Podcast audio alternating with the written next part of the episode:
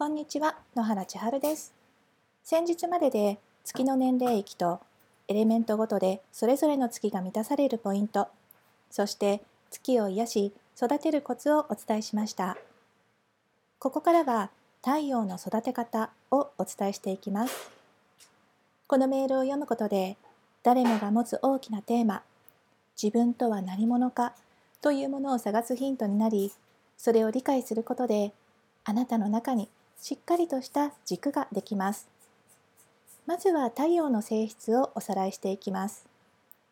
太陽は能動的な星です。月がプライベートなら太陽はオフィシャルな自分、外面や対外的な態度、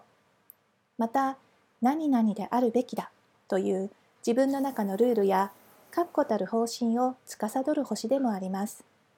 ですから、初めましての時、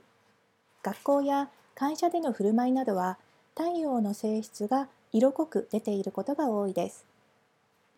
太陽の年齢域は25から36歳。太陽の年太陽の年齢になって初めて人は自分の足で立ち始めます。自分の足で立つというのはそれまでの誰かに与えられる意識から卒業し今度は人に何かを差し出され差し出せるようになるための意識を育てる時期であるということです。太陽の意識が十分に育つことで誰かや何かのせいにすることなくでは自分にできることは何だろうかと考え行動できるようになります。それはひいては自分の仕事になり時に人とのご縁時に収入時に技術や資格時に人からの感謝。とさまざまな形になってあなたのもとに戻ってくるようになるのです。ではどんな考え方どんなことを自分の仕事としていくのか。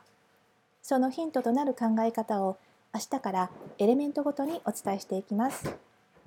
最近このメルマガを読み始めた方はエレメント？